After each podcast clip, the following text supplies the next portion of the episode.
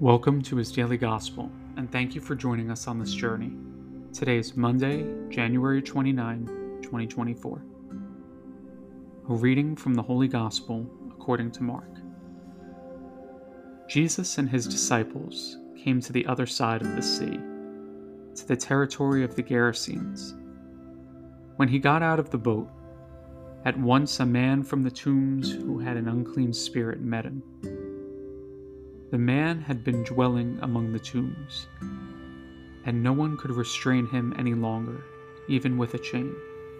In fact, he had frequently been bound with shackles and chains, but the chains had been pulled apart by him and the shackles smashed, and no one was strong enough to subdue him. Night and day among the tombs and on the hillsides, he was always crying out and bruising himself with stones. Jesus, catching sight of him from a distance, he ran up and prostrated himself before Jesus, crying out in a loud voice, What have you to do with me, Jesus, Son of the Most High God? I adjure you by God, do not torment me he had been saying to him, Unclean spirit, come out of the man. He asked him, What is your name? He replied, Legion is my name. There are many of us.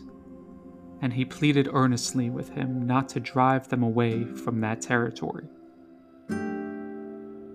Now, a large herd of swine was feeding there on the hillside and they pleaded with him Send us into the swine, let us enter them.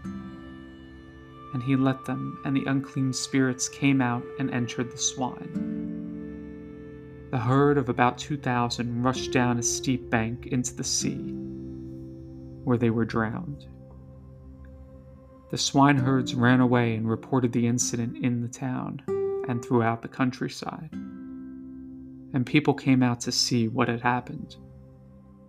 As they approached Jesus, they caught sight of the man who had been possessed by Legion, sitting there clothed and in his right mind. And they were seized with fear. Those who witnessed the incident explained to them what had happened, both to the possessed man and to the swine. Then they began to beg him to leave their district. As he was getting into the boat, the man who had been possessed pleaded to remain with him. But Jesus would not permit him, but told him instead Go home to your family and announce to them all that the Lord, in his pity, has done for you. Then the man went off and began to proclaim in the Decapolis what Jesus had done for him, and all were amazed. The Gospel of the Lord.